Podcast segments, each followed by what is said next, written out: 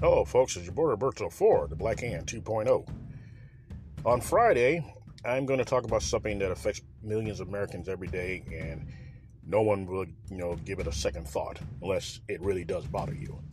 And that is anxiety.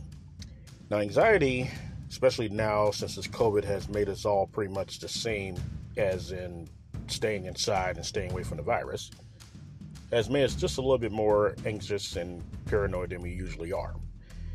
Now, I have two experiences, and I won't say them on here, but I will share that with you on Friday on the Black Hand 2.0.